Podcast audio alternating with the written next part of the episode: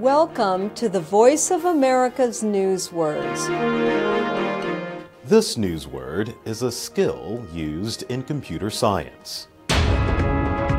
Coding. At the Microsoft store in New York City, a handful of students are learning a new language.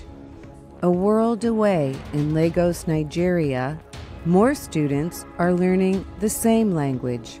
Coding is a universal language. Coding is the language of solving problems. Coding means writing detailed commands for a computer to follow. Coding uses words and numbers as computer instructions. Coding is also known as computer programming. Go to our website for more news words.